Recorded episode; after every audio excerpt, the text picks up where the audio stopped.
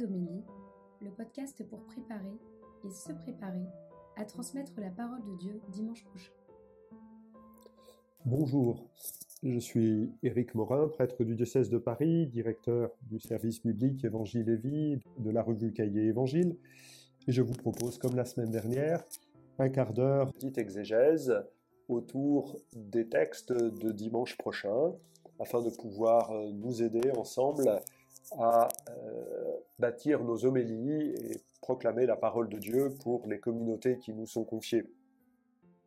Pour ce deuxième dimanche de l'Avent, la première lecture est tirée du livre de Baruch, dernier chapitre de ce livre de Baruch, et euh, c'est une appel à Jérusalem afin qu'elle entre dans la joie, qu'elle quitte sa robe de tristesse, afin que euh, elle puisse se laisser conduire par Dieu, se relever et, voir l'œuvre de Dieu euh, rassembler ses enfants du couchant au levant. Voilà, on connaît le texte puisqu'on le chante fréquemment sous une forme un peu aménagée. Euh, l'origine même du texte est, la reprise. On a affaire à ce qu'on appelle un, plagiat, c'est-à-dire on, reprend des éléments venus euh, des prophètes Isaïe principalement. le terme plagiat ici n'étant pas du tout péjoratif, c'est une réécriture, plus exactement, euh, des textes anciens pour les actualiser. Le prophète Baruch fait ce travail-là parce qu'il médite sur l'histoire, il fait de l'Exode et du retour une clé pour comprendre le présent de l'alliance dans lequel il se trouve, sûrement un contexte de persécution. Euh, le passé d'Israël est une figure pour à la fois comprendre le présent accueillir l'avenir comme une promesse que Dieu va venir remplir. Fréquemment, dans les textes bibliques, quand il s'agit de susciter l'espérance du peuple, on, se réfère à la figure d'Abraham, un point de départ historique de l'œuvre de Dieu pour bénir et rassembler son peuple Israël. Finalement, pour venir à la figure de Jérusalem, c'est accomplir un travail analogue, mais non plus du point de vue historique, du point de vue géographique. L'alliance a un point de départ historique, Abraham, elle a un point de départ géographique, la ville que Dieu a choisie pour y faire demeurer son nom, Jérusalem. Euh, l'alliance, c'est la bénédiction de Dieu venant prendre l'humanité dans toutes ses dimensions. Elle ne peut pas ne pas avoir un double point de départ, historique en la personne d'Abraham, géographique à partir de Jérusalem. Euh, on retrouve euh, cette idée-là quand le Seigneur Jésus dit que les prophètes ne peuvent pas ne pas mourir à Jérusalem, il ne peut pas ne pas accomplir son dessein messianique euh, sinon à Jérusalem. Dans ce texte-là, plusieurs mots sont importants, beaucoup de mots sont importants. Euh, c'est la miséricorde et la justice qui sont mentionnés à la fin et qui vont permettre à Dieu de conduire Israël dans la joie et jusqu'à la lumière. Ces termes de miséricorde et de justice ont tant d'importance dans les évangiles. Euh, il y a le mot de gloire, le mot de piété, le mot de paix.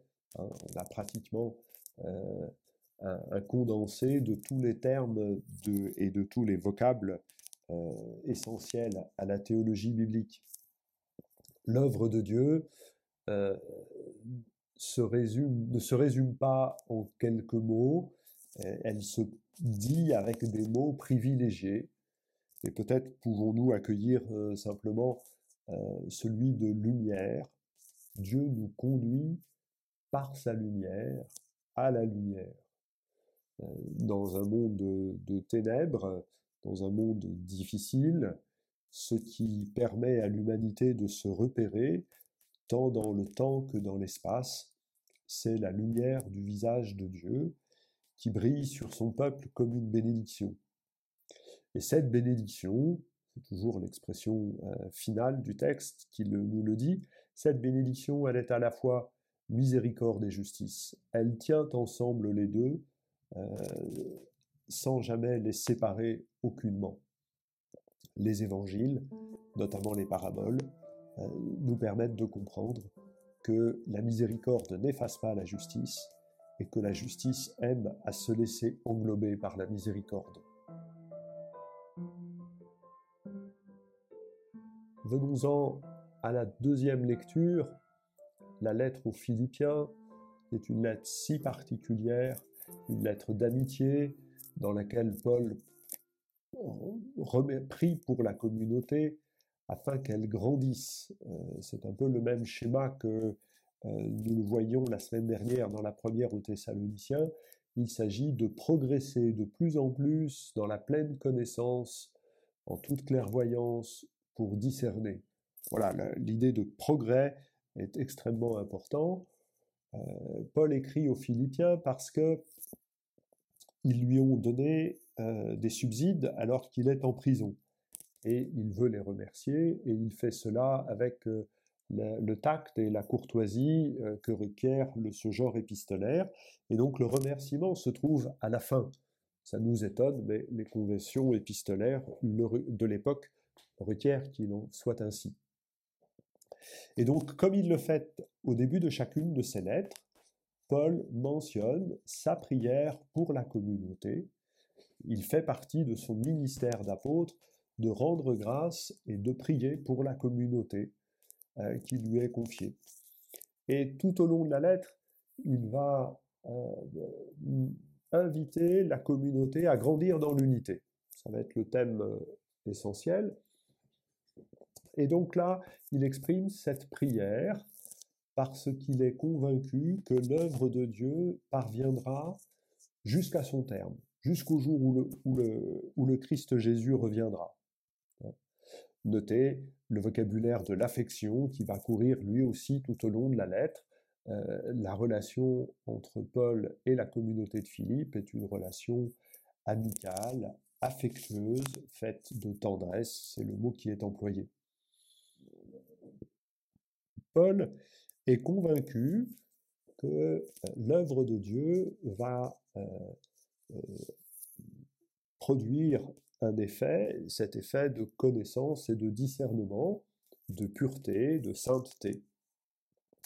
Et ceci parce que ils sont comblés par le fruit qu'est la justice que donne Jésus. Vous voyez, on retrouve cette notion de justice qui est à la fois une dimension sociale, comme on le voyait euh, avec Jérémie la semaine dernière et un peu avec Baruch euh, dans la première lecture, et qui prend chez Paul cette notion si particulière d'être ajusté, d'être mis à sa juste place pour pouvoir obtenir ce que le Christ nous donne et être totalement dédié, dès à présent, mais pour l'éternité, pour la gloire et la louange de Dieu. C'est parce que les Philippiens sont euh, comblés de ce fruit de justice qu'alors ils peuvent laisser euh, se déclencher ce processus par lequel ils vont croître dans la connaissance. Et la connaissance dont il est fait mention ici, c'est pas une science parmi d'autres. Euh, la traduction liturgique, vous le voyez, donne la pleine connaissance, Certains aiment traduire une surconnaissance. C'est une connaissance qui, est d'abord eschatologique. Le fruit que la justice nous, permet de recueillir, c'est de pouvoir connaître le monde par la connaissance que Dieu en a, de pouvoir connaître le monde parce qu'il sera dans la gloire de Dieu. Euh, et c'est parce que nous sommes ajustés au dessein de Dieu, parce que nous sommes euh, habité par cette position filiale qui est la nôtre, et c'est ça qui est juste, c'est d'être des fils et des filles du Père, alors nous pouvons comprendre le monde euh, à partir de ce que Dieu veut en faire, le, rassembler dans la gloire pour une humanité tout entière euh, dédiée à sa louange.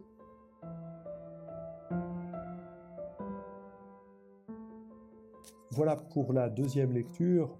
On peut lire ensemble maintenant euh, l'évangile qui nous fait changer un, tout autre horizon, puisqu'il s'agit euh, du début du chapitre 3 de l'évangile de, Luc, par lequel euh, est introduit le ministère de Jean le Baptiste qui nous est présenté comme le fils de Zacharie. ce texte est assez étrange, assez court. Il y a d'abord des repères chronologiques, l'empereur Tibère, Ponce Pilate, Hérode, son frère Philippe et d'autres. Et puis il y a une longue citation du livre d'Isaïe au chapitre 40. Avec ces repères chronologiques, Luc veut nous dire que nous entrons dans une nouvelle ère, une nouvelle étape définitive de l'histoire de l'Alliance. Euh, le prophète âgé, euh, un peu différemment euh, le prophète Zacharie, faisait de même lorsqu'il mentionnait avec rigueur et précision le deuxième année du roi Darius, en tel mois de son règne, en tel jour, la parole du Seigneur me fut adressée. L'idée d'une précision historique, chronologique, pour mentionner l'irruption de la parole de Dieu et les différentes étapes de la reconstruction du temple, puisque c'est de ça qu'il s'agit pour ces deux prophètes, Agé et Zacharie. on retrouve ici cette précision chronologique pour dire une nouvelle étape, euh, définitive celle-ci, dans l'ordre de l'histoire de l'Alliance. Et cette nouvelle étape, elle correspond à ce qui était écrit dans le livre du prophète Isaïe. Euh, voici la voix de celui qui crie dans le désert. Euh, on sait, parce qu'on en a des traces dans les manuscrits de la mer morte, que ces versets d'Isaïe étaient compris comme un programme spirituel aller au désert, écouter la voix qui retentit dans le désert pour préparer les chemins du Seigneur. Ces versets-là euh, étaient, on peut le dire, je crois, le, oui, le programme spirituel de la communauté de Qumran, et ils sont présentés comme étant le programme spirituel euh, du prophète Jean le Baptiste qui rassemble autour de lui des hommes et des femmes qui veulent vivre le pardon des péchés.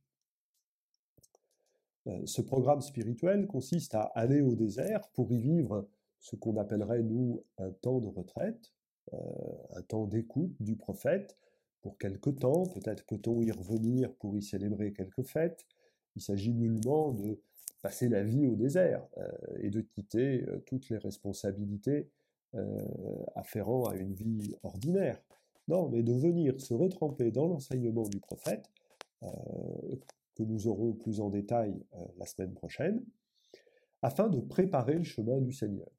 Autre élément essentiel du judaïsme du premier siècle, tous sont dans l'attente du retour euh, du, royaume, de l'inauguration euh, du règne, et il convient de préparer le chemin du Seigneur. Les différents groupes qui composent le judaïsme tel que nous les connaissons proposent chacun un chemin différent les Esséniens sont attentifs à la pureté rituelle euh, et liturgique, et donc ils se tiennent à l'écart du temple qu'ils tiennent pour impie.